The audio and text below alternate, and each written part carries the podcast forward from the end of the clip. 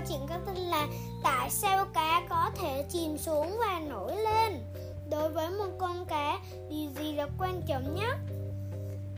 Với bất cứ loài động vật nào, kể cả con người, tự do là điều quan trọng nhất. Với quá quan trọng nhất là bong bóng chứ ạ. À. Bong bóng là cái gì?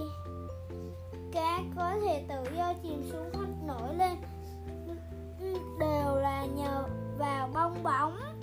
Tự do bơi lên, bơi xuống cần phải điều chỉnh bong bóng. Bong bóng cá là quan trọng nhất. Chú ơi, tại sao bong bóng cá lại có thể điều chỉnh việc nổi hơi chìm ạ? À? Bởi vì đấy là thiết bị làm tự nhiên của cá. Trong cơ thể cá có một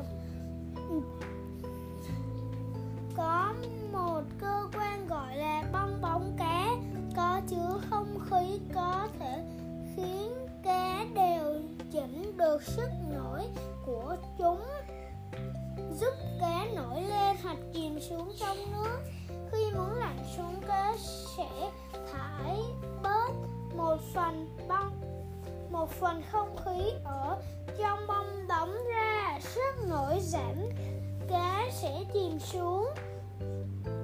Khi cá muốn nổi lên trên bong bóng, cá sẽ căng đầy khí khiến cho sức nổi của cá tăng lên, cá sẽ nổi lên mặt nước.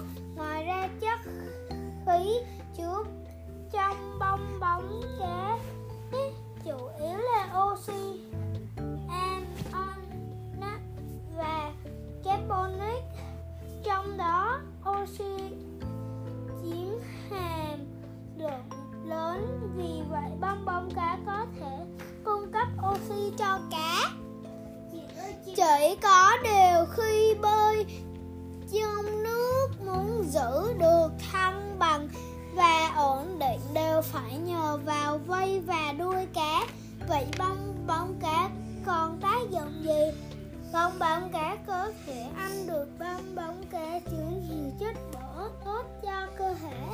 Ồ, vậy thì bong bóng cá mập chắc là tuyệt lắm. Đây, cá mập là loài cá sụn không có bong bóng. Câu chuyện đến đây là hết rồi. Hẹn gặp lại các bé vào tập sau. Bye bye. Chúc các bé ngủ ngon nhé.